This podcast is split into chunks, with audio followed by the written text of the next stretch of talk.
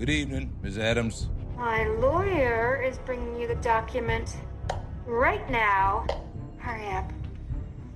And once you countersign, it becomes an executive decree and you can't back out, and then I release the antidote. Can you give me any assurance you can get it out there in time? And where's it gonna come from? How long take to distribute? I wouldn't worry about that. I have secure stockpiles hidden in every major city worldwide.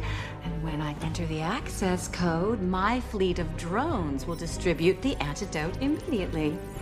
So don't dilly dally sign that document because time is running out. you dumb bitch!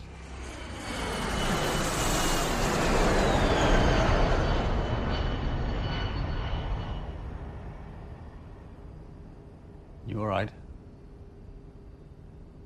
What was that phone call you got? Let's not, Harry.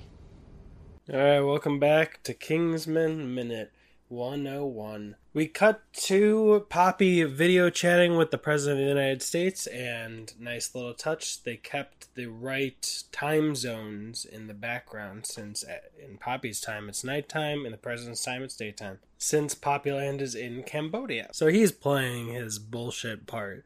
How do you know it'll get out in time? Blah, blah, blah.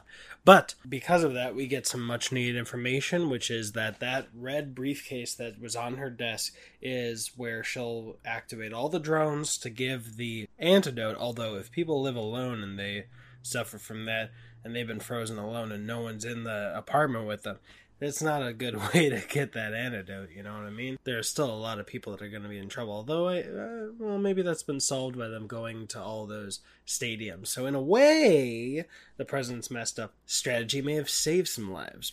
But she says once she puts in the code, then all the drones will go out, and that's setting up the transition that's later in the movie. But it also shows that the cure is all around the world, which is part of the reason that Yao Sing Fei, I believe his name was, it was going to show up in Italy, the Italy base, and get the cure to bring back to Singapore. And then she says, "Don't dilly dally because time's running out." And she closes her MacBook, uh, Mac Pro, Mac. Then she closes her Mac laptop, and so does he until he says, "You dumb bitch." Yikes.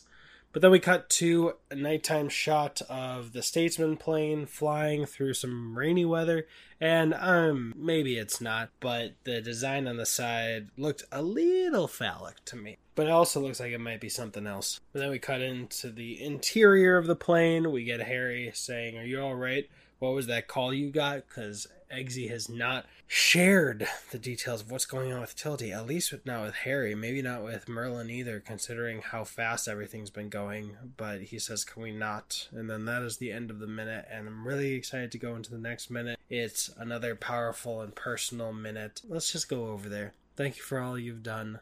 I know this isn't as successful as we may have hoped, but hopefully the King's Man will be more successful than we I expect. So I'll see you in minute 102, movie dopers.